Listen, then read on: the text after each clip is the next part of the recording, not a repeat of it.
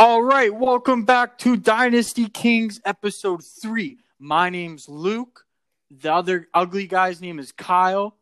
And today we're going to talk to you about all things rookie going into the upcoming NFL draft. But before we get there, news just broke that Rob Gronkowski has been traded from the Pats to the Buccaneers and is coming out of retirement to play with Brady one more time. Kyle, why don't you lead us off with your thoughts? I think it's just crazy, man. Honestly, I, am not sure I could put it into enough words. Um, I'm beginning to think that Andrew Luck's just going to somehow appear and start playing for the Colts again. It just it blows my mind. I already heard Dez Bryant is probably coming back to the Cowboys, so it just seems like it just seems like it's in the air right now, or something like that. Maybe it's got everybody being, you know, so stir crazy at home. They don't know what to do with themselves. So they want to come out of retirement. I think it definitely continues to legitimize the Buccaneers. I still have a lot of doubts about that team on defense and on offense. But if he's going to play with Brady, I wouldn't be surprised if he played another two seasons now. Yeah, you know what? I think this is super interesting. I'm not surprised. I don't think that Gronk's mentality meshed well with the Belichick regime. Yep. I think he was ready to be out by the end. Hundred percent. I think he was just looking for a reason to get out, and I think it if it wasn't going to be Brady going somewhere else, it was going to be Edelman going somewhere else that would have brought him out. uh, I think I think that uh, OJ Howard's value just plummeted, plummeted down the toilet. I hope that he's about to get traded because if you're an owner of OJ Howard and you were expecting a bounce back week, you're screwed. Or a bounce back year, you're screwed. You're done. Dunzo. Yeah, done. And you know, what? I will say this though. This is the most concerning news. Is I thought Gronk was like a WWE champion right now. Yeah, I what guess what happened. That? I have no idea. I guess I guess he's just done with that now. I'm not sure because the I I very much doubt that he'll be able to do anything as far as wrestling goes because they won't let him because he'll have things in his contract where it says he can't compete in other sports and stuff obviously because of injuries. You know what i mean? I know in the nhl they don't even let you go skiing during the season because they don't want you to get hurt. Yeah you know i'm mm-hmm. actually i'm quite shocked. I always said from the get-go that there's two guys that i believe that could easily migrate into that type of wwe atmosphere and it was Conor McGregor and Rob Gronkowski. Mm-hmm. And honestly, I thought this was a long time coming. And one of his good buddies is already in the WWE, Mojo Rawley. And I thought it was just a matter of time before he signed that contract and he was fighting for a real championship. But it looks like now he's going back for his fourth Super Bowl.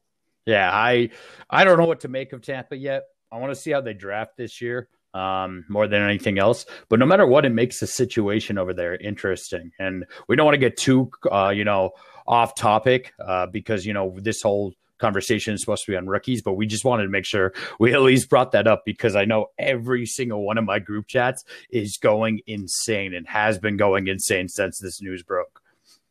Yeah, this is this is huge. Yeah, we, the only thing that sucks is that wherever Gronkowski goes, his annoying ass brothers go along with him. and I am sorry, that is the worst football family in America. I'm talking worse than the Mannings. I'm talking worse than the Watts. That football family stinks. Capital P poop. That's what I'm saying. All right, now without the distractions, we are here to talk about rookies going into the 2020 draft. And w- the most important position, I think, for any team is quarterback. So let's start out with our favorite rookie quarterbacks going into the draft. Kyle, why don't you start us off? Yeah. Um, so I'm going to talk about Joe Burrow first. Uh, he's actually not my favorite rookie quarterback in the class, but that's okay. He's going to be the first one to go. So I want to talk about him first. There's a lot of people who need quarterbacks right now. Um, but in my opinion, there's only two places where he really ends up, and it's either with Cincy or Miami. There's really nobody else who has a chance to get this guy because he's going to be the first overall pick. And there are rumors that Miami might trade up with Cincy to grab him. Um, but, you know, he's got the prototypical build. He's 6'4, 216. He had one of the greatest seasons in college football history. I think everybody probably knows that. I wrote a note here. He's got a swagger on 100 million, and I mean that. The guy is just cool, calm, and collective. When you get into the big moments, I don't even think it fazes him. When he's on the biggest stages, I mean, it doesn't even look like it's fair. I mean, he really is something special. I just I think what people have to realize though with him is I'd be a little hesitant on him just because it's really only one year of good production. So with that, I mean, I'm not doubting the guy's skill, don't get me wrong, but we've seen this in the past when people have been one hit wonders in college and it hasn't always translated. And, uh, you know, some pros of his game, he's extremely accurate. He's a great pocket passer and he's got a great head on his shoulders. Uh, some of the cons, he doesn't really have the deep ball arm strength that a lot of these guys have in the draft. I'm just not sure if he's going to be able to adjust to an NFL offense. He basically lived primarily out of the shotgun like his entire career in LSU. So we'll see how he can adjust. But I like his potential, and he, he has to be the first quarterback we talk about. I think so too. You know what? I, I'm I'm the type of guy. I'm a very conservative. Like when I scout my players, I'm very conservative about how I label them. My biggest issue with Joe Burrow is that he only ever started one year. Mm-hmm. Granted, it's probably the best season any quarterback has ever played. I'd put him up there with Vince Young and uh, Terrell Pryor, you know, for great quarterbacks to come out of college. I think he d- did exceedingly well. He is built prototypically to be a great quarterback. And I think you'll see that along as we talk about more of these guys going in. My only issue with Joe Burrow is that can he overcome his mediocre arm at the next level? Can he make those big plays in tiny pockets down the field with an arm that I wouldn't necessarily say is elite, unlike some of the other guys in this draft? Yeah, I think it's a legitimate concern, but I think at the same notion, there's been a lot of guys who've come into the league who have proven you don't need the best arm in the world to succeed. I think Drew Brees is a, a very good example of that. I don't think anybody would say Drew Brees has the best arm in the league, but he's so accurate, especially into like the intermediate passes, that he's he, you can't stop him when he's on the field because he just can constantly move the chain with the 15 to 20 yards. Occasionally, take the top off. Don't get me wrong, but I'm just saying that's like that would be somebody I would maybe try to compare Burrow to. I'm not saying he's going to be Drew Brees, so nobody put words in my mouth. I'm just saying I see that type of like pocket passer mentality he has. Yeah, you know, and that's a good point that you did make that like that could help overcome that arm issue. I will say though, something that people don't talk about Joe Burrow enough is his ability to make plays with his feet too. Mm-hmm. He is, you know what? He is very confident in the pocket. But when he has to leave that pocket, that guy can not only make plays with his arm, but he can also run to make plays. I think he's very I think he's very good, if not one of the best prospect on making plays with his feet. I would compare his ability to scramble to a guy like Jameis Winston.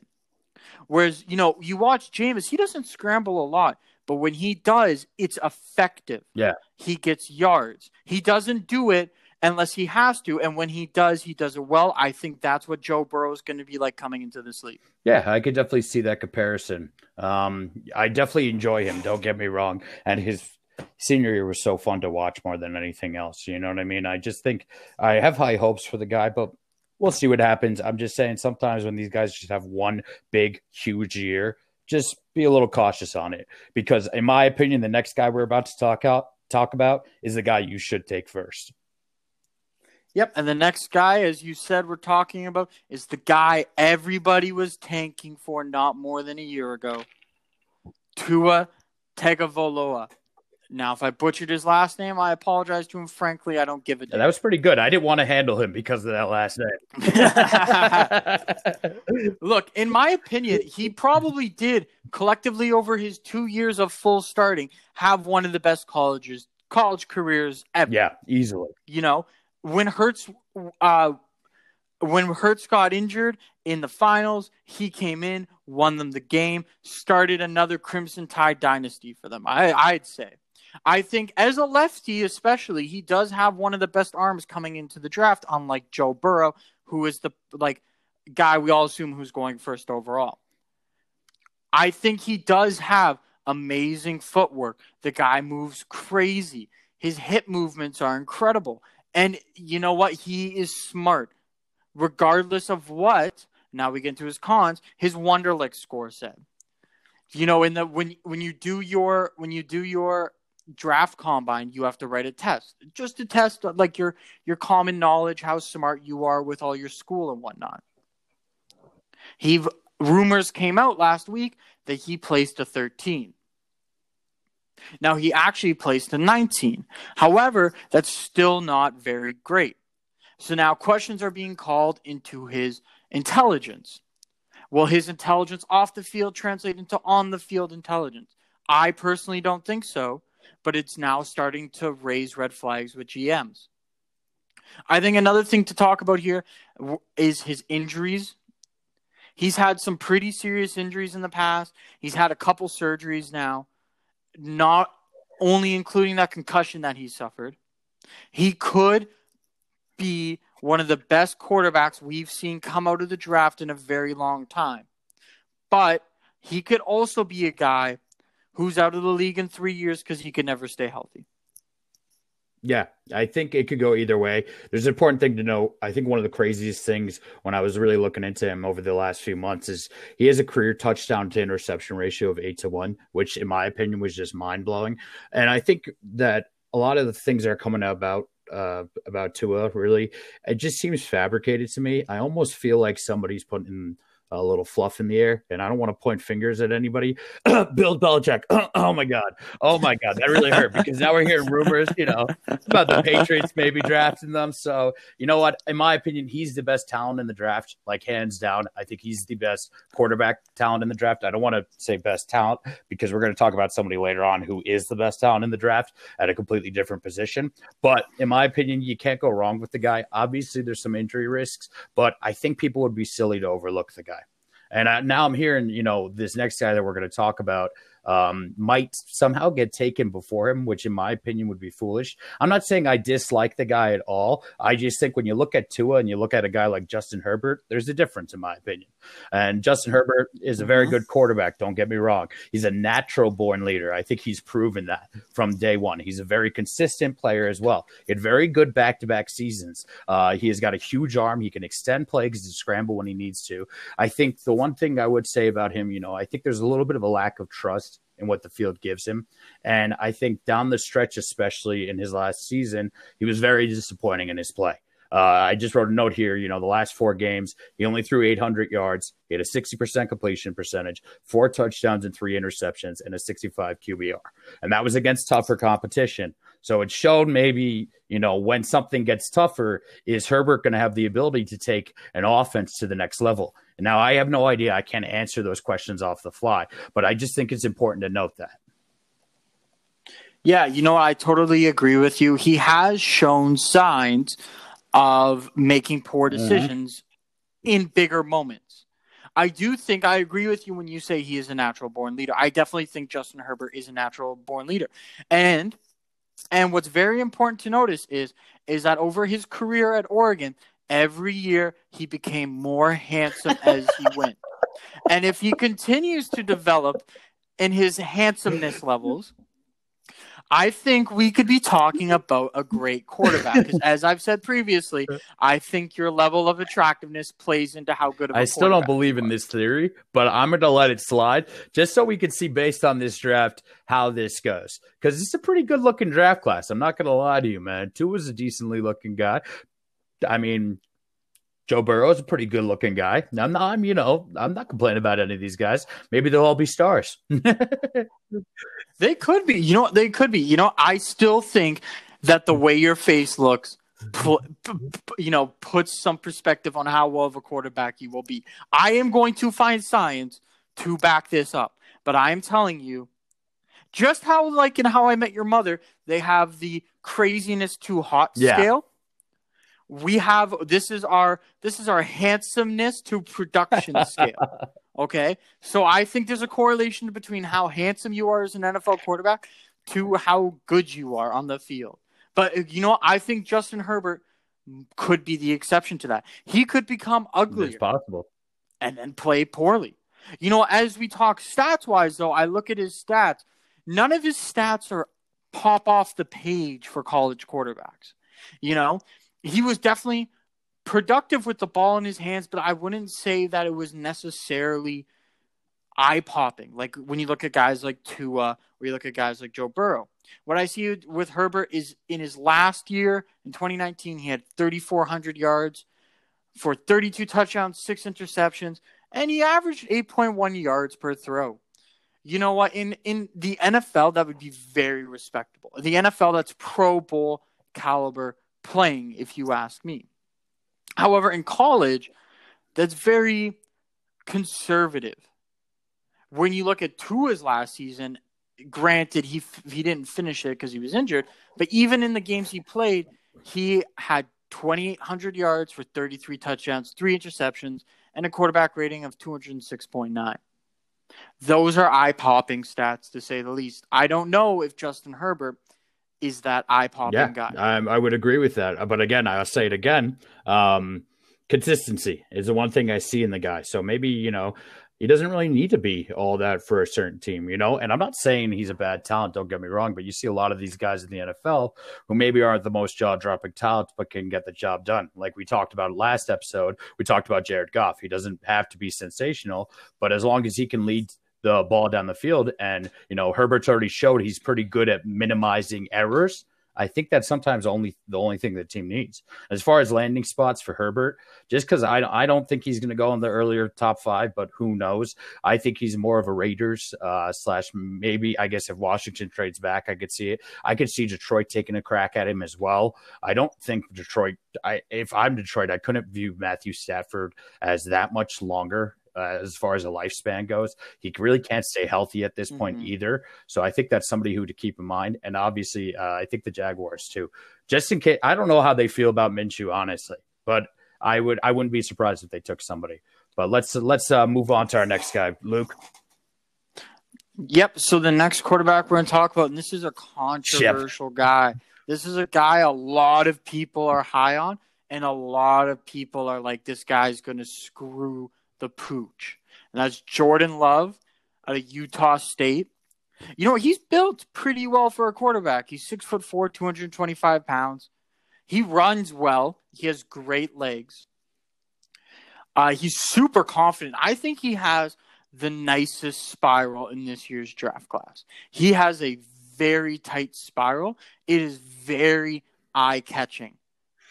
I think you could compare him in in past drafts to guys like Josh Allen and Daniel Jones. A lot of people really like this guy. But a lot of people aren't sure if this guy is going to develop. And nobody's really sure where he belongs in the draft. Is he a lottery pick? Is he a top 10 pick? Is he a bottom of the first rounder? Or is he a day two pick? Nobody really knows. He's extremely raw the guy needs a lot of time to put it all together. He really regressed in his senior year at Utah State. He only threw for 3,400 yards and a TD interception ratio of 20 to 17, which is not great in the college ball scheme. However, with his great arm, his fantastic spiral, and his confidence, I do think he can potentially be something in the NFL given he has the time to produce.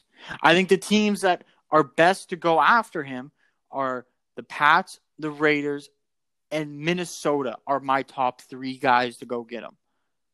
I think you look at the Pats, they need Jarrett Stidham. They don't know if he's the future. He could be, but we don't know.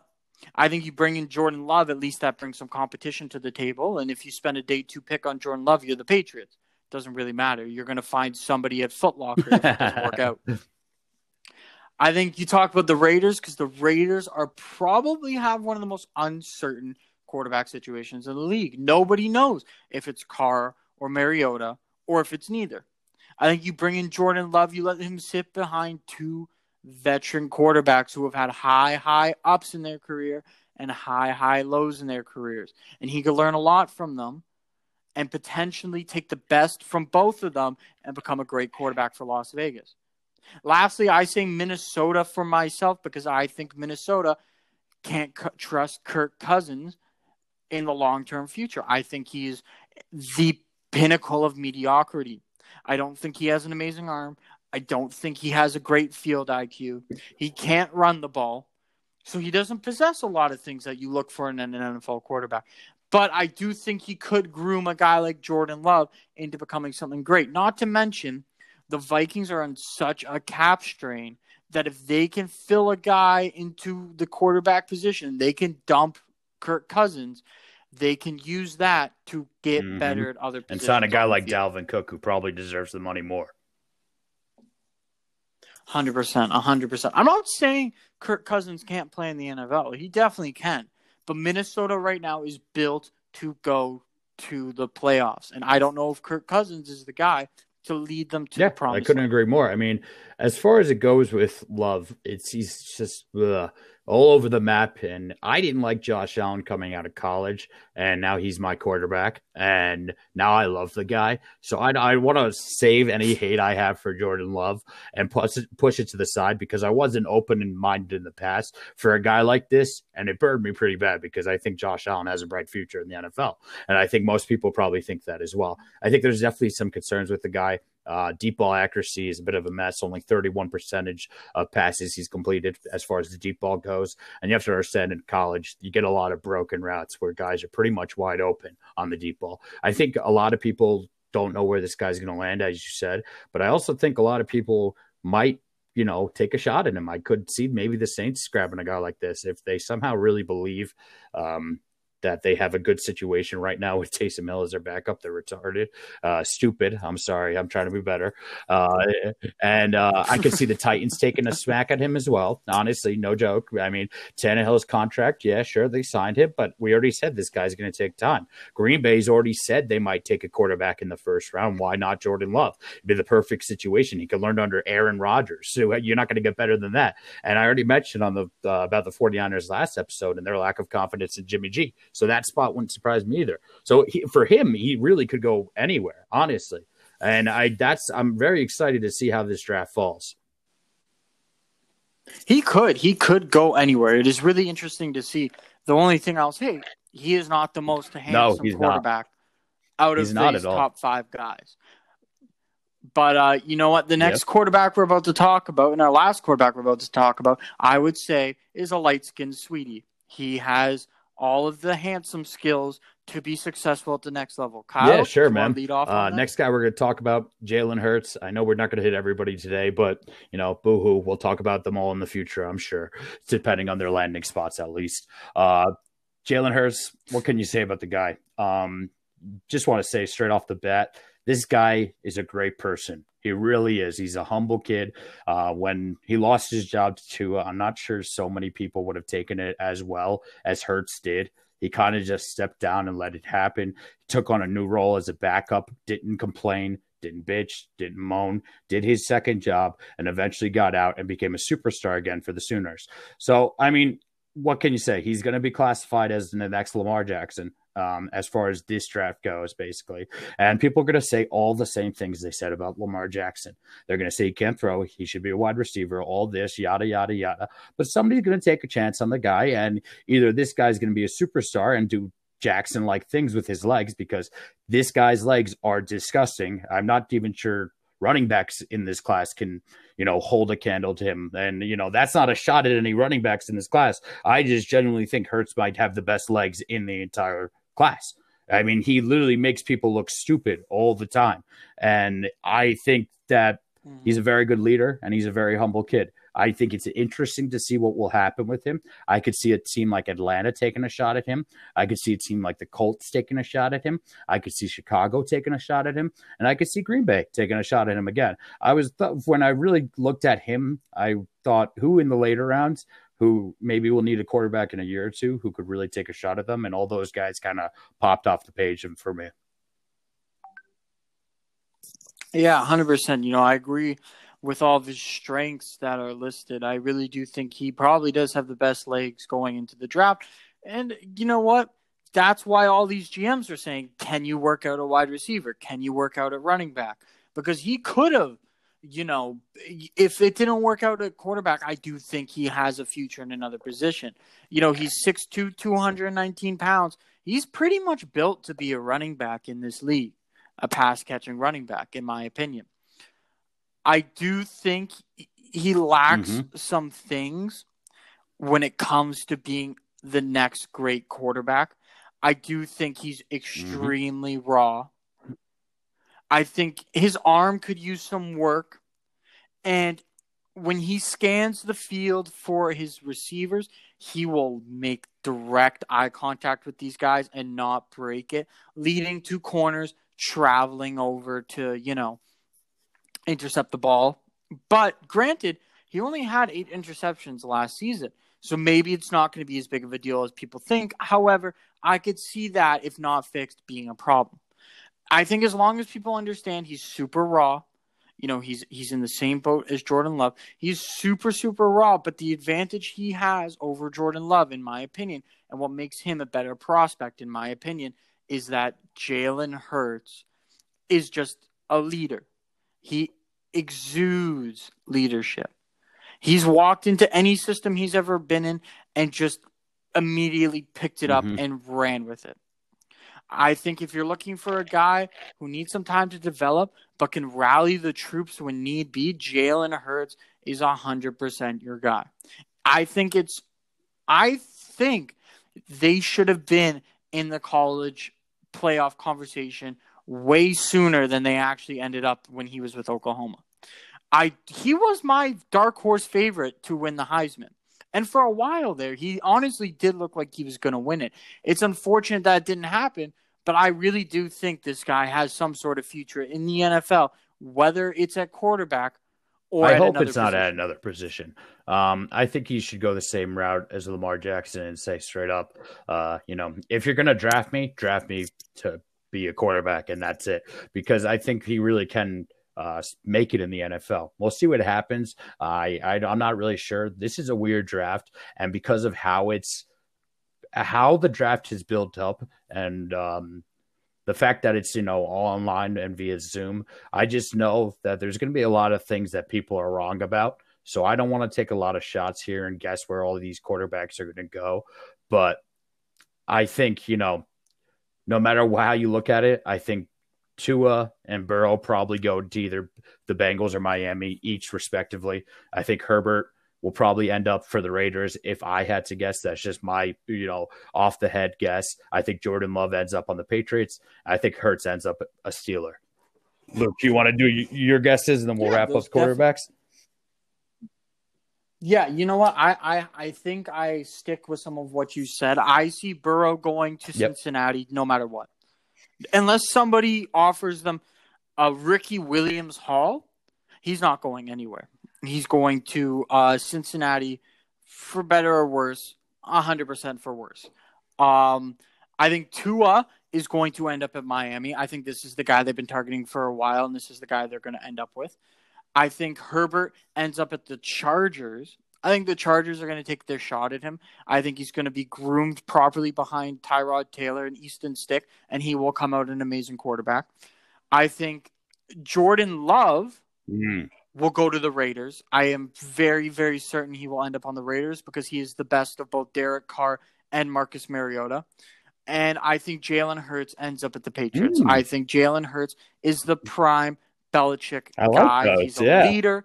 He's raw, but he has potential, and it would give Belichick something he's hasn't had ever: a quarterback who can move, and it could bring a new dynamic to an offense that's already set up. I like those picks. I personally, uh, ugh, the Bills fan in me doesn't want to see that just because I like Jalen Hurts a lot, but you know. I think the Pats are going to make a move here right now. I've already heard rumors they might be trading up in the draft. So, but who knows? We're going to move on to running backs now, though, guys. We'll catch you in a second.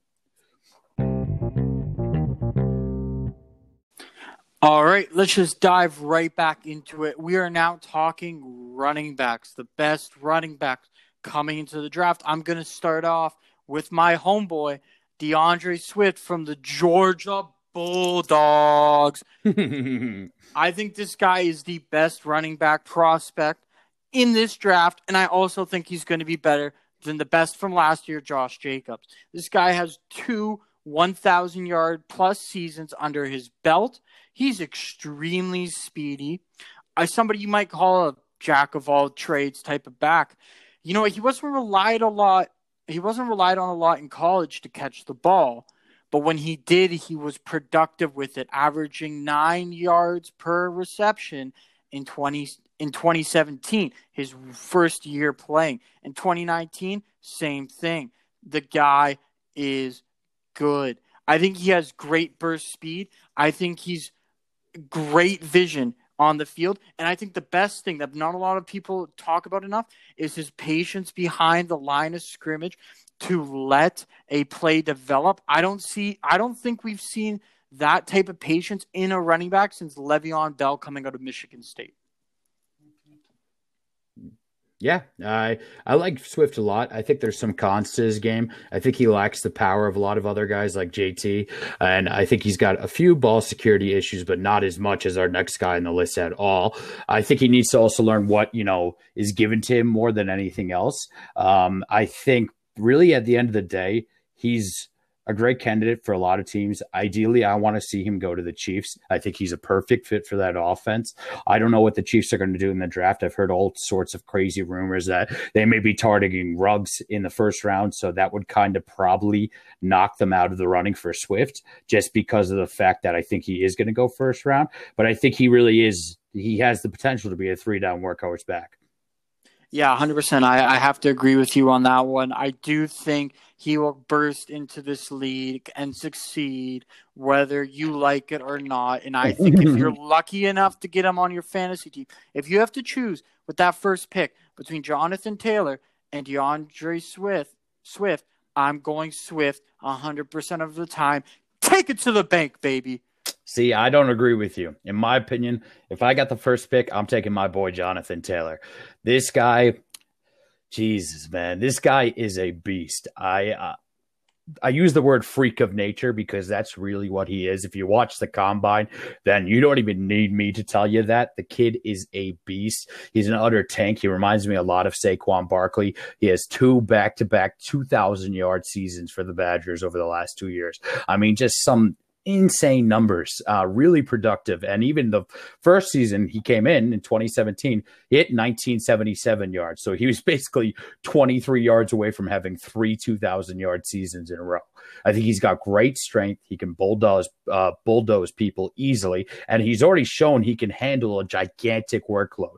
I think the biggest issue with him is ball security. 18 fumbles in 41 games is not okay by any means at all. He's not as elusive as a guy like Swift, and I would also say, you know, he probably already has a lot of wear and tear just from his usage. I think the Chiefs could use a guy like this. I think the Jets could use a guy like this. I think Miami. I think Tampa Bay, as much as it would hurt me and my Ronald Jones hopes, could use a guy like this. And I wouldn't be surprised if the Chargers take a crack at a running back, but I don't think they're really in the running for Jonathan Taylor because I think this guy's going top 10. Yeah, he's he's I I don't know if he's going to be better than D'Andre Swift. I still have my hopes on D'Andre Swift, but I do think Jonathan Taylor is a great running back. You don't put up back to back 2,000 yard seasons for not being great. My issue with him going into it though is when I spoke about D'Andre Swift, I spoke a guy about a guy who's patient behind the line of scrimmage. I don't see that in Jonathan Taylor. This guy isn't as good as Swift as waiting for plays to develop. He is shifty as hell though. If you give him a hole, he will break through it and go. Yeah. Gone. You know? Um, the only other issue too is he's not very much of a receiving back. And I think if you need to rely on him to be a receiving back, it may not go as well as you're hoping for. And I think that could uh, potentially ruin your PPR stats. You know, now the next guy I want to talk about is a guy who I think does it all pretty well. I think that's J.K. Dobbins of Ohio State. He's built to be a running back. He's 5'10, 217. He's super well rounded. You know, he's only ever been productive once he started starting for Ohio State. He thrives in those big moments. Every time he's been called upon, he's been he's done it with success. I'd say the only drawback in his three seasons there was in 2018 when he only averaged 4.6 yards per, per carry, but that's still pretty damn impressive. And then you know what? I think another thing though is that with his Collins is that he could be bigger. However, you can't control height. So unfortunately, you can't really do anything about his height. I don't think that'll necessarily stop him. His stop start quickness when it comes to a running back is well below average. I don't think it's eye popping. I don't think it's something that is going to really surprise people in any sort of way. I think he's a day three pick. I don't see him going in the second day. I do think his best chance to be successful is either going to be at Buffalo, Detroit, or Indiana. I say this because these are three teams who have young guys in place already, but who who either can't stay healthy or have question marks surrounding whether they can produce at extremely high rates. And I think if you bring Dobbins in behind one of them, I think JK is really going to put pressure on them, especially in Detroit. I think he could thrive. Yeah, I I like Detroit as a landing spot for him a lot. I'm not really sure how I feel about Kerryon Johnson anymore. I just think health is a big factor. I think Indy would be a good landing spot too. Marlon Mack, don't get me wrong, he's consistent, but I just feel like there's nothing to his game. And that's not a shot at the guy. I just see 100 yards and 20 carries every single time when I look at him. And that's that's fine. Don't get me wrong. That's, you know, that's very Jordan Howard s. But there's a reason why Jordan Howard is in a workhorse on any team and keeps getting moved around. People want the guy who's going to be like CMC. And I think somebody like J.K. Dobbins has that much potential. My opinion, he has the highest upside. I think easily in the out of all the running backs. I think he has the highest upside. I think he's going to go day two. I don't think he's going to go day three. And I think he's going to have a successful career in the NFL. I think he goes to a team that probably is already a contender right now, too, is another thing that could happen. So maybe he won't end up in Detroit. If he could end up on a team like Tampa and immediately jump into that offense, if he could end up on a team like the Steelers and immediately jump into that offense, I think he'll put a lot of pressure on the people in that room. Like, uh, I don't know how James Conner would react if J.K. Dobbins came into that room. Mm-hmm. Mm-hmm. Yeah, I totally agree with that. I totally agree with that. I think that uh, the Buckeyes did a great job of grooming an all-around running back, and I think put him into any offense, and the guys can succeed. However, I do think that he does have some stuff to work on. Yeah. And I do think that that may lead him to being a day three pick. I I had high hopes for Weber last year coming out of Ohio State. You know, same thing happened, so we'll have to see. Yeah, I mean, that's a good point too. And with the running backs, it's really pretty random how they can go as well. Um, sometimes the earlier picks don't really pan out. So we see a lot of these guys who are top prospects go day two or three a lot of the times. Like this next guy, Clyde Edwards Helaire. I'm not really sure where he's going to go at all. He was part of the LSU Tigers powerhouse last year. He's incredible pass catcher. I think he's the best pass catcher in the entire draft. His hands are like glue, man. You throw it to him, he's catching it. He reminds me a lot of CMC in that retrospect. Again, he's a shorter guy. He's only five eight, so very much CMC build. He's extremely fun to watch, man. I was just rewatching a little bit of his tape actually in preparation for uh, this video. I gotta say, man, like he he jumps off the page every time he touches the ball. I think his ball security is the best in the class as well.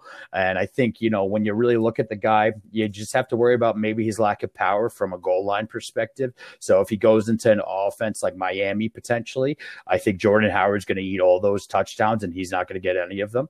I think he could be a good fit there. I think he could be a good fit for the Patriots who clearly don't have anybody good as running back, in my opinion. Sony Michel is not the answer. If they somehow still think that, great. And hopefully, you know, maybe he can turn it around. I, who knows? I think Damien Harris is a good prospect, maybe, but I still would prefer if I could bring in a guy like CEH and I would do that easily any day of the week.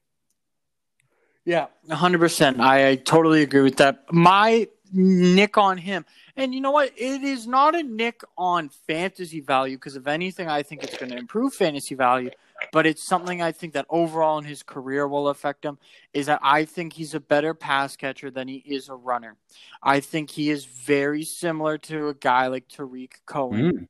Nyheim Hines, a guy who you're never going to say run this ball 15 times every game.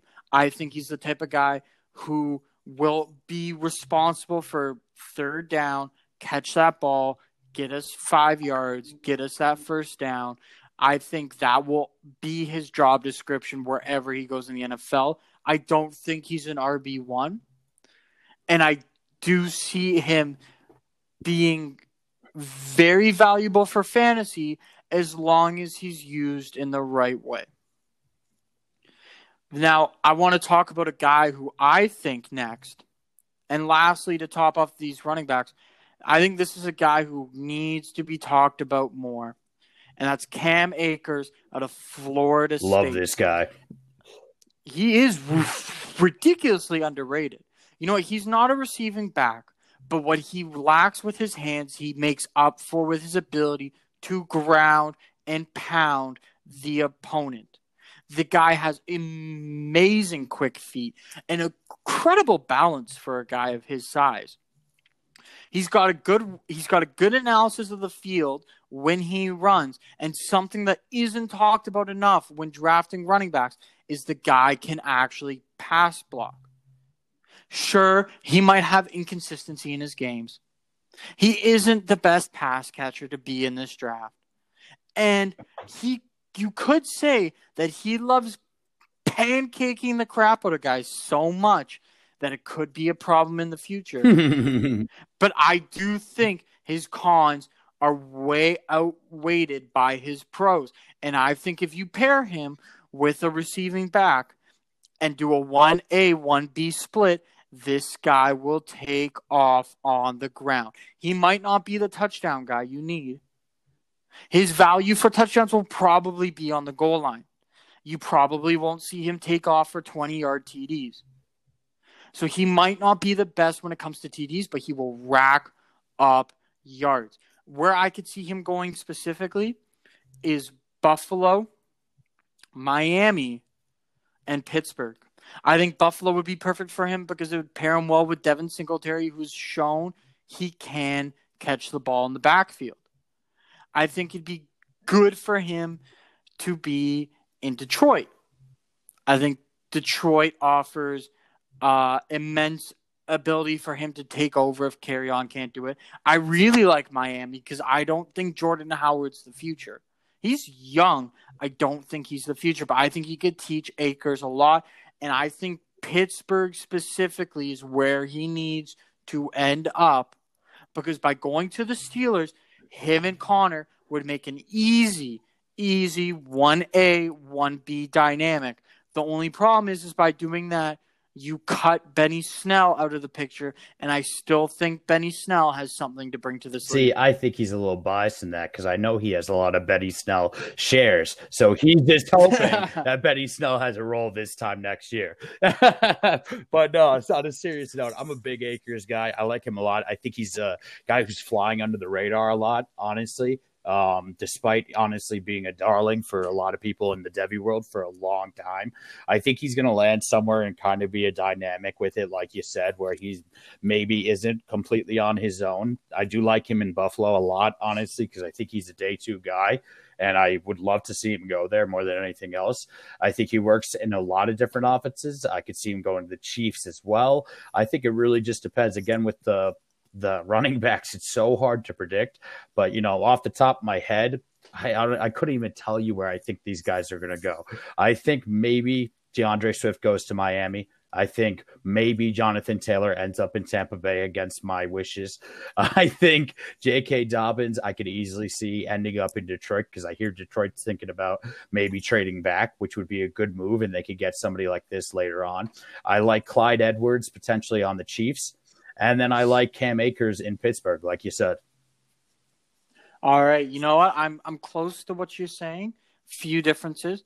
I would say I think D'Andre Swift is better going is is his best fit is at the Chiefs. I think Jonathan Taylor will succeed in Miami. Mm. I think J.K. Dobbins is a perfect fit for Indy. I think Clyde will succeed best in Detroit. And I can see Cam Akers taking off in Pittsburgh. Yeah, we both like Cam in Pittsburgh. That must be it's gonna it better happen, right? Then we're gonna be on the money. hundred percent. As long as Big Ben doesn't do something mm. ridiculously Big Ben stupid, we should be fine. All right, coming up next, we are going to talk about wide receivers. Stick around. All right, and we are back to now talk about wide receivers. And Kyle, why don't you get us going with one of your favorite wide receivers going into this draft?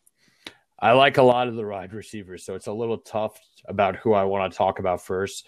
I guess I'm going to talk with my boy Jerry Jeudy, just because I, you know, I love everybody who comes out about uh, out of Alabama for the most part, and he was their wide receiver one for the last few years. He was mm-hmm. great combo with Tua. He's an extremely talented player with elite route running skills already. Now that's something very good to take note of because when you get these guys some of them are kind of raw, like a guy like DK Metcalf almost from last year, who didn't really have that elite route running skills, and he's already shown he could transition. I'm not going to bring him up really, but more so, I'm just saying it's easier for these guys to make the transition when they're already set up like that. He has back to back thousand yard seasons and 10 touchdowns. This is a red zone threat. When the ball gets down low, you're looking for Jeudy. He's going to be your elite level quickness off the line guy who's going to com- be completely wide open when he's in the red zone. And you're going to be like, what? Who the hell was guarding that guy? he could use a little more muscle. I'll be honestly, uh, you know, I'll, I'll be honest about that. You know, he's only 192 at six one, which is light uh, considering I'm three 20 at six six. but you know, we all can't be beasts. We all can't eat be beasts who only drink milk and eat pizza. Uh, but um, yeah, and he also had some easy drops on the open field, so that's something to keep in mind too. But I think a lot of teams could use this. I think his number one landing spot, and I think where he's going to end up. I think the Jets take him in the first round because I think CeeDee's going to go before him, and I think CeeDee's probably the best prospect in the draft class. But I just personally, I'm a big Jeudy guy. Yeah, I do think Jeudy has some crisp things going for him. He is pretty damn fast. Mm-hmm. And he has crisp. I'm talking cracker crisp, like crunch, crispy route running skills. This guy run when he gets the ball in his hands, or whether he's trying to get open for that ball, it's going to be crisp. It's going to be well done unlike a guy like DK Metcalf, who everybody just got really high on all of a sudden out of nowhere. Uh, you know, I, I do think he has some cons. Yeah, you're right. He could be a little bigger. I don't actually know. Here's my thing. My biggest con is I don't actually know how good he is without a super productive wide receiver beside him. You got to remember, this guy basically played with Ruggs all three years he yep. was there. And what's going to happen if he doesn't have a deep threat right beside him. I don't. Ever since I do think he will end up at the Jets. I do agree with you. I don't think there's another landing spot for him. I love the him there so much, However, man. I really do. Just because I'm such a Darnold guy. But continue. I'm sorry. No, no, no, no. I, I like. I see where you're coming from. My only thing is, is like now that they lost Robbie Anderson, Jamison Crowder's not really that you know deep threat guy. He's more of a slot guy and Jeudy's a slot guy as well too. Mm-hmm. So do do they have anybody to take the pressure off of him like they had in Alabama with Ruggs? I don't know. Now a guy who I think personally doesn't need anybody that protection is CeeDee Lamb out of Oklahoma. I think that he has done extremely well no matter what. And you have to remember too, he has played with three of the best quarterbacks to come out of the college uh, system in the last three years. I mean, he got to play with Baker Mayfield for a brief second, and he got to play with Kyler Murray, and then he got to play with Hurts. I think he's been extremely lucky with the quarterbacks. Yeah, man, that's pretty crazy. I think it isn't crazy. Not enough people talk about it, but I think he's been extremely lucky with the quarterbacks he's been given. Because I think if you haven't given him those quarterbacks, I don't know how well he would have done to be honest with you. But he's done really well so far. He does have back to back uh, 10 plus TD seasons. He's hands down the best pass catcher in the league in the league once he gets there. I think you put him up there with DeAndre Hopkins. I think that's how good he's going to be as a pass catcher. He has silky smooth mitts. Call this man Peter Parker because he is Spider Man. I like that line.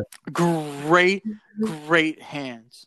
He could be a little bigger. He's only a buck ninety. He weighs less than he weighs a little bit more than me, which is something because the only foot the only football games I'm getting involved in are on Madden.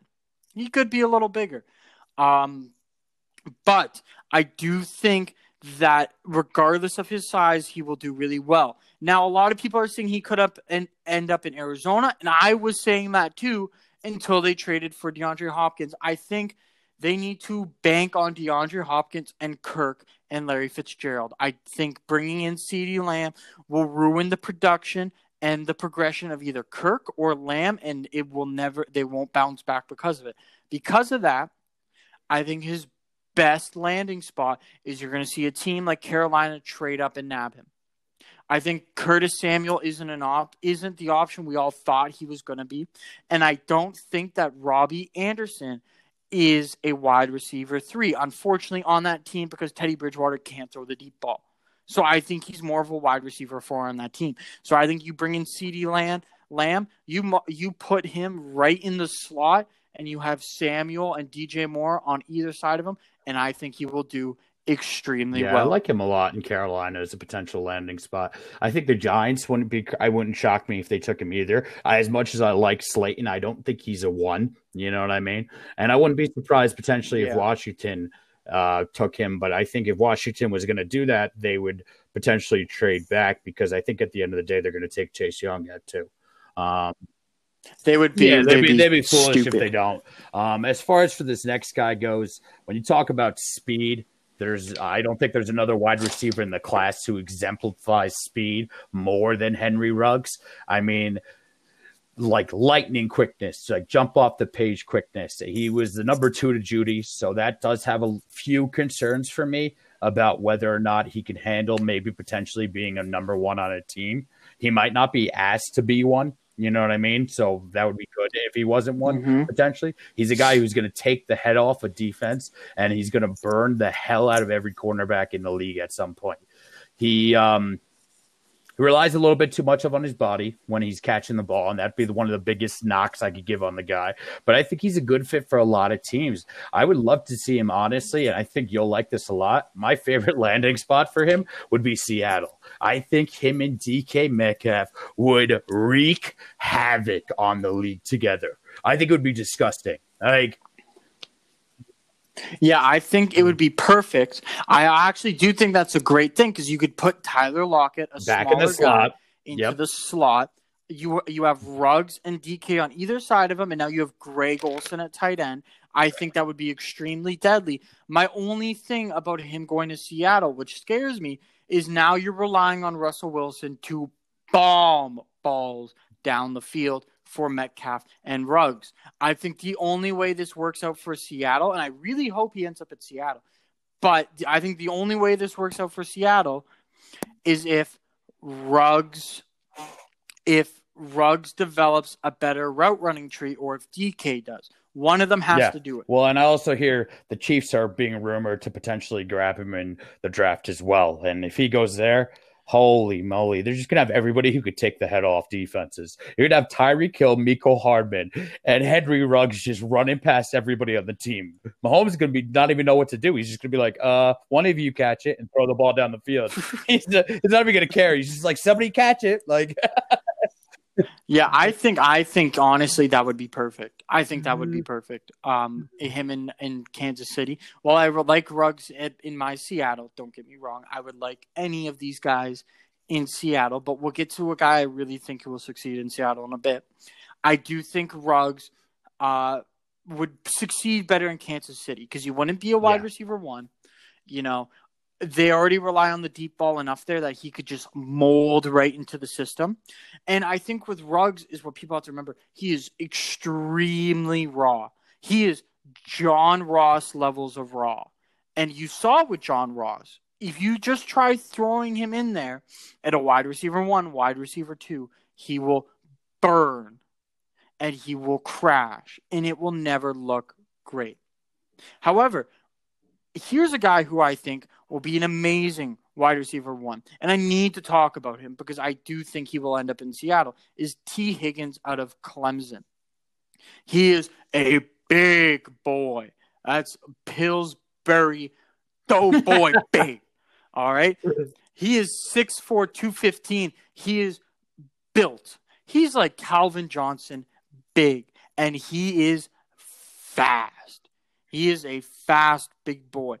And you know what, too? He had 1,100 yards in his senior year and 13 TDs working in Clemson. The guy has played with some incredible quarterbacks. He has developed into what I think one of the best wide receiver prospects. I think in small windows, he is, will be great with contested balls because of how big he is. He also has instincts that haven't been seen by a wide receiver prospect in a very long time. Now, while I did say he is quick, he is not elite quick. And I think that will play a big thing into where he goes. I think his press release could be better and his route tree could be better. But I do have to say, you put this guy in Seattle, I think everything would go incredibly. Tee Higgins with DK Metcalf would be unstoppable, as you would have two huge yeah, bodies beside Tyler Lockett. Now, my only thing I do say about him is when you look at a prospect and you look at the name, you can easily judge by the name is that guy going to succeed? And I think a name like Tee Higgins doesn't exactly scream out Pro Bowler. Yeah, I mean, Tee's a bit of a weird first name to say the least, but I like the kid a lot. I think he's got a lot of potential as well. It'd be pretty crazy to, if he ends up in Seattle. I think the combination of two extremely raw uh, players basically as far as the route tree goes. And that'd be a good place for him to hone his route tree and really learn it because they've already shown that DK Metcalf, they're, they're slowly getting him there. And I think, I know we've talked about DK Metcalf a lot, but when you talk about these raw wide receivers, he's the most recent example we can jump to because he was last year's raw wide receiver. Yep. You know what I mean? And I think he is a big boy. I think he's got yep. the ability to really be that type of guy that you're going to throw the ball up and he's going to basically bully the guy. There's a clip of like Julio Jones, I think from last year, where it's a end zone toss and he just grabs the ball and rips it out of the other dude's hands. Like I could see Tee Higgins doing something like that later on down the stretch. I like him also potentially going to like team like San Francisco. I think they're going to look for another wide receiver in this draft. Um, I think Green Bay wouldn't be you know an illogical choice either. I don't know if they really believe Funchess can be the number two to Davante Adams, but it's time Green Bay brought in another wide receiver because it's long overdue. And I think there's a bunch of teams that could need him. Minnesota could too. I mean, there's a lot of teams pretty desperate at wide receiver. Yeah, there definitely is. A, uh, and I will say that wide receivers will be flying oh, yeah. off the board. I think you're going to see wide receivers and offensive tackles absolutely fly off the board in the first and second day. It will be insane, probably how many offensive. Well, you know what, and wide receivers. I think that's because this class is deeper at offense than it is at defense, in my opinion. Like this next guy who we're going to talk about in the last one for wide receivers. This is my guy. I like this guy a lot, and I think that's why Luke let, let me talk about him. I love Justin Jefferson out of LSU. I think his senior year was magnificent. Um, 1,500 yards, 18 touchdowns. Like, let me just say that again 1,500 yards and 18 touchdowns. Like, come on, man. Those stats are sexy. I get it. He played with Joe Burrow, so, you know, makes it a little easier for the guy. But this guy can almost do anything you need. And he's going to be a nightmare for D backs every night. I think he's got good size and he uses it. He's got a great tape from his final year. He's very good with his hands and he's a polished route runner. I think the scheme, the, the you know, one of the few cons I will say. I think the scheme kind of helped him stack stats. And what I mean by that, you know, he put up 1,500 yards because LSU was such a powerhouse more than anything else. You know what I mean? When realistically, if he was on another team, maybe it would have been mm-hmm. 1,200 yards if he was on another team. I don't know if he'll yeah. be able to win one on one matchups from day one because he didn't have that much of a challenge when he was at LSU. But I think this guy, I think there's only one spot he lands. I think it's Philly. And I think you, you could talk about him going anywhere else, but I don't think it's happening. Yeah, you know, I think Philly would be a good spot for him. Now, is Philly prepared to actually produce a quality wide receiver? They're, they're, probably just going to draft him and make him ball. Needs to be seen. I, I, you know, I don't have a lot to say on Justin Jefferson because I really think you hit off on all the big things. What I will say though, I think my biggest con is for him is, dude, this guy looks so much like Chris Rock. is that a con? Is that a bad thing? I, I don't know. Like I, I feel like it is because then you're expecting him to be uh, funny. put that pressure on him. But what if he's not? He looks a lot yeah, like Chris Rock. And you know what? Granted, that might hit it off for the ladies, right? But for me, you know what? I don't know. I don't know if Chris Rock does it for me like that. So uh, I have to say, honestly, Justin Jefferson's great, but I think Philly has a hit or miss prospect if they were to draft him, hundred percent. Well, wait, when we come back, let's talk about where we're everybody's our... going first. I don't want to, you know, we got to do our predictions. All right, yeah. all right, yeah. You caught me. You caught me. Holy crap, frick! I might as well run the forty time because I'm just rushing to. Yeah, I'll go first. Holy crap! Jets, Jeudy, Lamb, uh, Arizona. I think they're going to do it, no matter what you think. Uh, Henry Ruggs, I'm going to take your Chiefs pick. Justin Jefferson, Philly, Tee Higgins, Seahawks. Yep, I think I totally agree. I would say Jeudy to the Jets. I'm going to disagree with you. I think CeeDee is going to Ooh. Carolina. I think Ruggs you're going to find yep. on Kansas City. I think Jefferson you will see on the Eagles, and I think Tee Higgins will there we go. be now on Seattle. All right. All right. When we come back, we have a special guest coming to talk about rookies. This guy is a rookie expert. Don't go away. All right, guys, welcome back. Uh, we have our next guest on right now. If you want to maybe just introduce yourself, my man. Hey, how's it going, guys? Uh, my name is Shaheen. Uh, I've been playing with you guys for, uh, well, Luke, I just uh, got to know this past year, and uh, Kyle, I've been in a lot of leagues with him over the years, uh, and uh, good to be on here.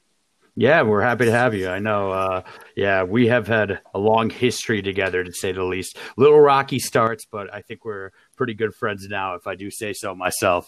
Um, just to get things started off, we're going to kind of jump right into things. Uh, we just want to talk about, you know, maybe some rookies that you really love uh, at the quarterback, running back, and wide receiver position. If you want to start us off.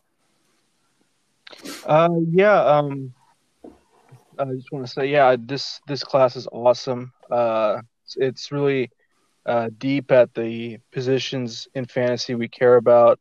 Uh, running back, receiver, receiver especially. It's really stacked, uh, really deep. Um, I guess um, most people I think would have CeeDee Lamb as their number one, and I would agree. Um, but then after that, for my rankings, they get a little weird. Uh, most people would have Jerry Jeudy number two. Um, I have uh, Jalen Reagor. I'm really high on. Mm. Uh, mm. Have, yeah, so um, I, am going to give you two guys that uh, I feel like context is important when we talk about their college careers. Um, and there are two guys that I'm really high on, and they're ahead of guys um, that are, I guess, consensus um, like for example, I have I have Cam Akers um my as my number three running back. I have Jonathan Taylor one, D'Andre Swift two, Cam Akers three, J.K. Dobbins uh, four, um, and and that's like what I consider the that's the big four uh, for for the running back class. I feel like it's a, it's a good class.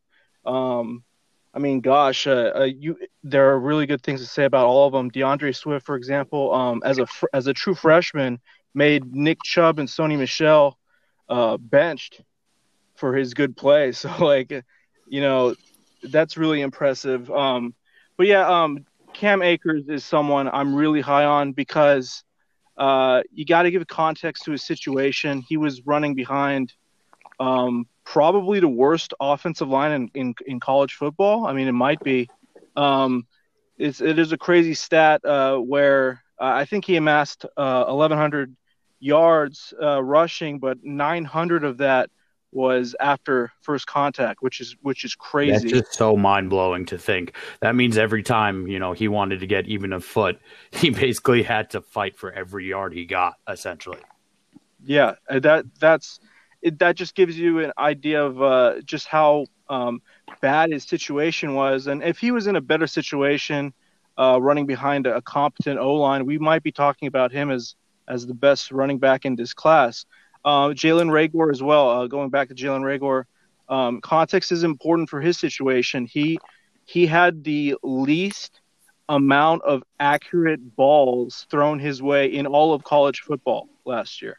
So um, his quarterback situation at TCU was bad, yeah. really bad, and he was still able to make plays and be a playmaker on that team, a dynamic playmaker who really worked well on special teams and um, as a deep threat in the slot, a versatile player who really fits uh, the modern mold of a, a, NFL wide receiver. They're b- bulky, they have a good BMI, super explosive. He could squat like 600 pounds. Um, uh, like his his athletic measurables compared to Saquon Barkley and Nick Chubb in terms of like what he what he could do bench press wise and uh, squatting and and stuff like that. He's a very explosive athlete, and I feel like he's going to be a much better pro than college player.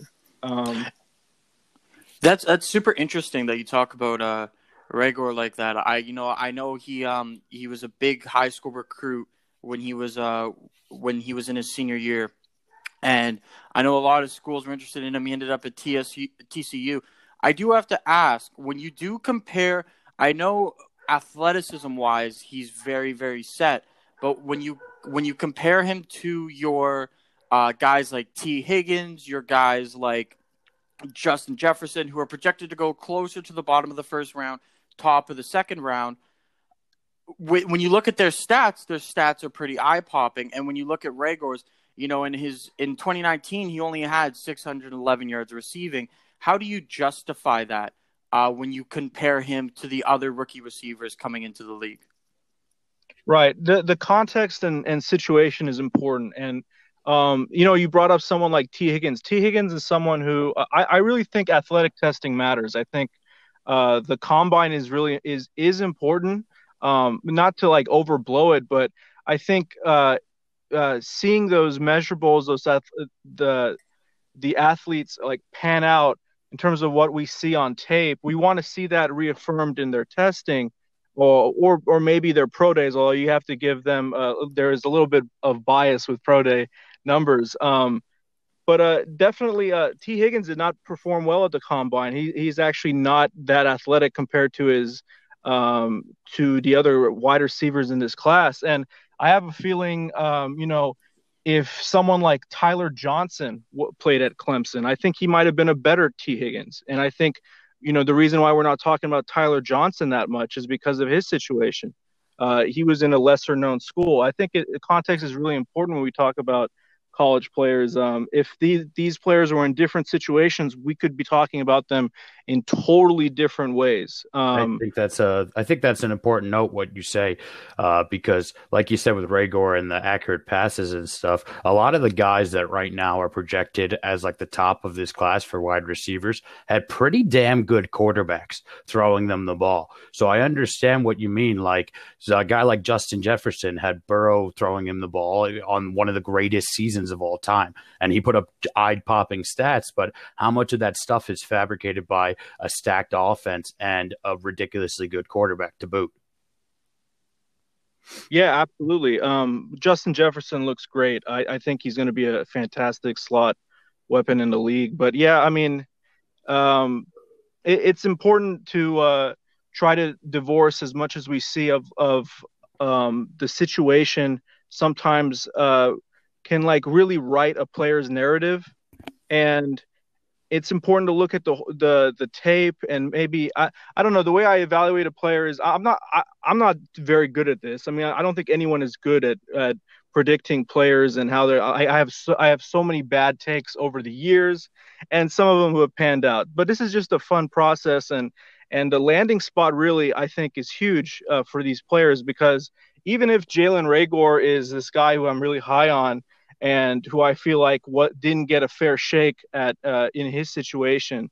Um, if he doesn't go to the right organization and is used in the way that I think he can be used at the next level, then it doesn't matter. You know, none of this matters. I think, um, and and, and it, ultimately it comes down to the player. So, man, pre-draft rankings are hard. Um, I, I watch tape, I watch college tape, and I'm like, okay, I really like this guy and then I, I watched combine. I'm like, okay, he's as athletic as I thought he was, or maybe he's not as athletic as I thought he was.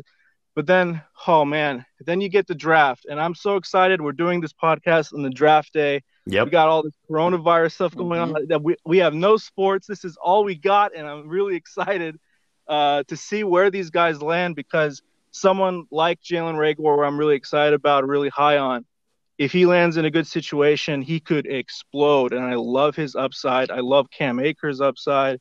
Um, you know, I can't wait, man. This is going to be great. Yeah, I think what you're saying is really true. I mean, we could talk about all these rookies that, like as long as you really, you know, want, but at the end of the day, it's really the situation that they're going to fall in which matters most.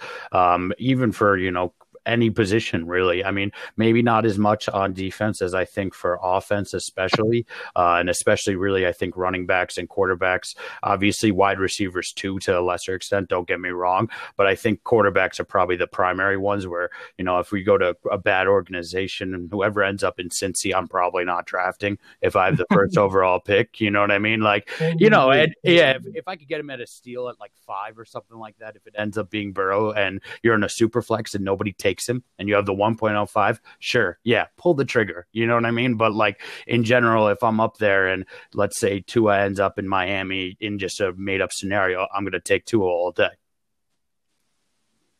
Right. Yeah. I mean, and in superflex leagues too. Yeah.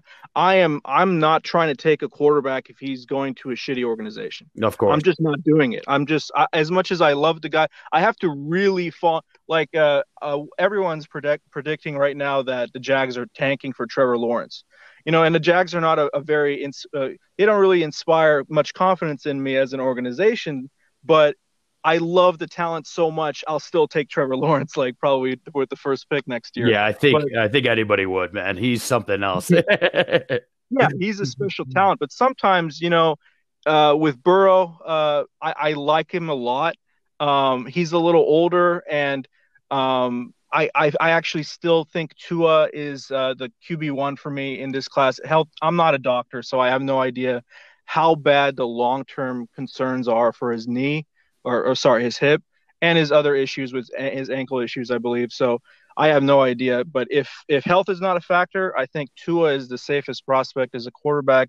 I really like the both uh, the two of them, and um, it's it's going to be interesting. I like circling back. Uh, Superflex leagues, man. If if I don't like the organization, I'm not taking you. So, like you said, Cincy. Oh gosh, like I might have to pass on Joe Burrow if he goes there. You know. Yeah, no, and I don't blame you at all. I really think these things matter as far as context go. Um, I know um, we're talking about quarterbacks, running backs, and wide receivers right now. Um, any thoughts on the tight ends in this class? I know it's not particularly stacked, but there might be a few good ones that people want to take a crack at. Yeah, I really like Hunter Bryant. I think he's my uh, uh, tight end one. Um, you know, I, am not I'm not really in love with the tight end class, but there there is some upside here. Uh, there are guys uh, like Cole Kmet is getting a lot of uh, well, I don't know how to say his last name, but the the Notre Dame tight end is getting a lot of traction right now. Um, I like Albert O. He's I, have I've uh, known him because uh, through DV uh, past couple years. He seems like a good prospect. I think he's got a lot of upside if he lands in a good situation. With tight ends, you know, it's it's um uh, recently, actually, there have been some good tight end classes mm-hmm. that are really good prospects, but they've burned us. And I'm actually kind of like hesitant to take a tight end now in rookie drafts. You know, I'm probably just going to bang on uh, bang these wide receivers like Yeah, I all don't- day long. Just I take don't wide receivers. We were just actually talking about, I think earlier uh, today or the other day, we were talking about OJ Howard and David Njoku, and that's that same class. And both those guys were supposed to be um, extremely talented in this whole big deal. And now, you know, they're both basically playing second fiddle to two more talented tight ends. Oh yeah, I loved both of them too. I mean, I, I was really a fan of both of those guys, uh, Njoku and Howard. Um, and I I took them, you know, relatively early. I took them in the uh, late first, early second of the of that rookie draft year. And gosh, I mean, it hasn't panned out. But yeah, that's the thing. Uh, tight ends take a while too, and um, you know, thankfully the next year, I think Irv Smith is going to be a good one. I took him in a lot of rookie drafts. Um, but yeah, um, this is a really exciting draft, really because of the the the running backs and, and wide receivers. And if I had any advice, I think I'd um, it, there's good wide receiver depth to take throughout your rookie drafts. Um, but I would I would still take um, running backs early and often if you can, and then take wide receivers for depth later on. Yeah, I think that's a fair strategy in most drafts as well. Um, really, getting somebody who could be a workhorse back is too f- far and in between. You know what I mean? So if you have a chance at some of these top guys who potentially can be that workhorse back, I think people should take a crack at them, especially if they have a good quarterback situation already. Um, I don't really see the point of reaching if you already have, like, let's say, three starting quarterbacks. I much rather stack elsewhere. Even you know, there obviously is a lot of talent, so it might be attractive to maybe potentially guy, grab a guy like Tua or Burrow. Uh, let me ask let me ask you a question. Uh, how Yeah. many uh, running backs do you take before CeeDee Lamb? If you were doing a rookie draft right now, I think that's easy. I think you only take two running backs before CeeDee Lamb, and that's Swift and uh, Taylor. I see. I think maybe it depends on landing spot. But if J.K. Dobbins and Cam Akers land in good places, I would have no problem taking them ahead because I think CeeDee will go pretty early. So if he lands somewhere where I don't like his fit, um, I think I could definitely see myself doing something like that because I those guys are going to go later in the first round, and sometimes I like the guys who go later in the first round because that normally means they're going to a contender and a good organization as opposed to somebody who goes early. You know what I mean? yes. Uh, totally. See, my only my only thing with uh, when we, when you're talking Cam Akers is I can understand your justification for J.K. Dobbins because at least the guy has had some receiving experience. I think with Cam Akers, what's super polarizing about him is his ability to run the ball, and his pass catching hasn't necessarily caught up with that ability to run the ball. And when you're talking about a PPR league, if your running back can't catch a lot of balls out of the backfield, it does diminish the value that they bring, especially when you're talking uh, in a superflex league when you could use those receptions in the backfield. Yeah, for sure. Um, I I uh, I think there's definitely a top four for the running backs in this class. Um, I think you know most people I think would have Dobbins ahead of Akers, and I don't have a problem with that. I think I I like all four backs, and I I might you know eh, based on a depending on the landing spot, I might take all four backs before I take CeeDee Lamb Yeah, or, or that- that was Jeudy essentially- because, yep. because they might end up on the Raiders and Jets, and I'm not that hyped about that. But you Mhm. know, I could see the Buccaneers taking a. I think the Buccaneers are probably the most likely team to take a running back. I just feel like the the shakiest starter in the league is Ronald Jones right now, um, and I, I I think you know Kansas City. If anyone, if Kansas City takes anybody, then that that player is going to skyrocket in value, and that's going to be really exciting if they go that route. Um, yeah, there's a lot of interesting running back. See, the th- the thing is, there's there's uh, not that much demand. You know, I think I, I this uh, we're going to see a lot of running backs taken maybe in the second and third round. Um, there might not be many uh, um, a running back taken in the first round because the depth at uh, these offensive positions is so good. Teams can just wait and uh, get a competent player, a, a really good contributor. Yeah, and I think also it goes to show too. I think a lot of teams have been burned by running backs at this point, as far as paying them, and then either they're hurt or they don't produce as much anymore. Uh, you could think of tons of examples: Todd Gurley, Devonta Freeman. Uh, you know, we can go on, but I think at this point, most teams, if they can get a guy in the second or third and build them into their system. They believe that he can basically be filled out um, and replaced in three or four years by another guy in the second or third or fourth or something like that, and just kind of keep doing the same thing. Just take a new rookie every two to three years and build them in your system, essentially. Can I ask you guys a, a question? I've, yeah. I've been trying to think about um, who I like more between these two guys, AJ Dillon and Clyde Edwards Helaire. Hmm. Ooh, okay. So for me personally, I'm a bigger Dillon guy. I think Dillon, yeah, he's a he's a bigger back. You know, he does a lot of damage with his feet on the ground, but I also think that he has a he has an ability to catch the ball, which for me in the running back, not just in fantasy, but in modern day NFL, is super, super important.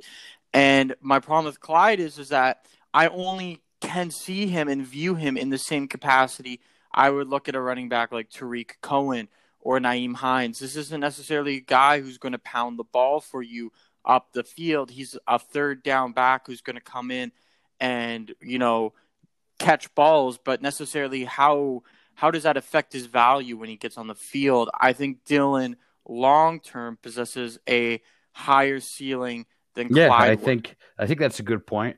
I mean, obviously, landing spot is determinant of this, but I like Clyde more personally. I think Edwards has more potential. I get it. You know, he's a big pass catcher, but in the right offense, look at what guys like Ekeler and guys like CMC are doing in the league right now to give you kind of like maybe a little bit of insight of what somebody like Clyde Edwards could be. Because I see more of a comparison to Ekeler than CMC um, more than anything else. I think he could be that elite pass catching back to, for a team potentially. And he could also run if you really need him to. I think he's the better prospect overall. And I think it really, though, really does depend though on these landing spots. And i hate to keep using that as a crutch because at the end of the day clyde edwards could i think is a type of guy that if he lands somewhere like kansas city i would not be surprised if people are taking him for with the first pick in a startup draft. I mean in a, a rookie draft. Yeah the, the landing spot is huge. Uh, i think you know if um uh, if Edwards Helaire uh, ends up on the bucks uh, Tom Brady could has always. Oh my God! Yeah, he'd just be the next James White, essentially. Like even better though. Exactly, and that would be that would uh, bring great value to PPR leagues. Uh, and then AJ Dillon, yeah, I, I like him a lot. I I agree. I like his workhorse potential, and I think he actually can pe- catch catch the ball pretty well. Um, I think uh, you know he's like those two are the next tier for me. Mm-hmm. Uh, well, I, well, I have I have a you know the the top tier is is Jonathan Taylor and Swift, and then uh, the second tier, and then but like there's a top four with oh consists of two tiers, and then after that it's like whoever you like. Uh, I'm mostly taking uh, wide receivers from the after that point. Um, but but AJ Dillon is really interesting. I think if he lands in a in a, a, a good situation, I'm definitely taking him in a top ten for sure. No, yeah, I totally get it. I know we're all focused on offense right now, but I just want to bring up there are a few, um, uh, there are a handful of very good defensive players in this draft. Just want to get your thoughts on guys like Chase Young and Simmons. Oh, I mean Chase Young. Um, I think he looks like a, can't miss uh, edge prospect. Um, I just can't see this guy busting. Mm-hmm. Um, I think he could. I think he could walk in rookie season and get ten sacks. Oh yeah, um, easily. And, and I and I I think um, it's because I I see a lot more refinement in his tape in terms of like the kind of moves he has. Um, you know, some some of these guys are, you know, edge rushers are so athletic, and some of them are so freakish that you know even if they don't have very good moves at the college level, um, you could see their skills translating really well to the NFL, and they're taken very high. Obviously, because it's a premium position, it's a very important to get to the quarterback. But um, but this guy, I mean, he's got the athletic ability, the elite athletic ability, but then he's also got some refinement in his moves. And I think just you know, he, the ceiling. I don't know what the ceiling is. He he could be um, the best as edge rusher in the league, but his floor to me is very high, and I don't know if his ceiling is going to be that. You know, there's a lot of good edge rushers in this league, but um, I don't see him being a bust. You know, and that's he's a really safe pick for me. He's as safe a pick as an edge prospect can be in in recent years. All right, I would agree with that. I got a I got a fun question for you then. How early, let's say you're in a 12 man league with IDP, how early, if it's high scoring for IDP, are you willing to take Chase Young?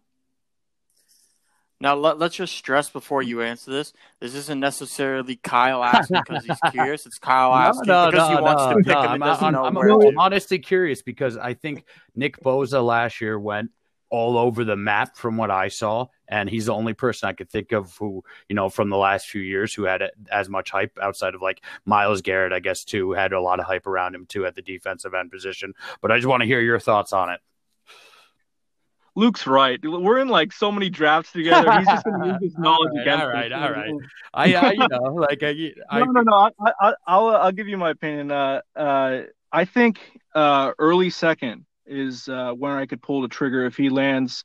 I mean, Washington is a good spot for him. I think they're they're already a pretty good defensive team, and I think he'll have a decent amount of one on ones his rookie season. You know, I mean, so um, yeah, I think it's a good spot and early second, maybe mid mid second because this class is so deep on offense. You know, maybe mid second. Uh, I'm not sure. It really depends on the scoring. Like how many are we talking? You know, six points for sacks. You know, four or five points for tackle for losses. You know, it's got to be meaty scoring. You know, for me to really take it. Yeah, no, I totally get it. I, you know what I'm curious about, and I want to get your guys' thoughts on this. Is a lot of people when you're talking defense for this upcoming draft they're talking Simmons. They're talking uh, Young.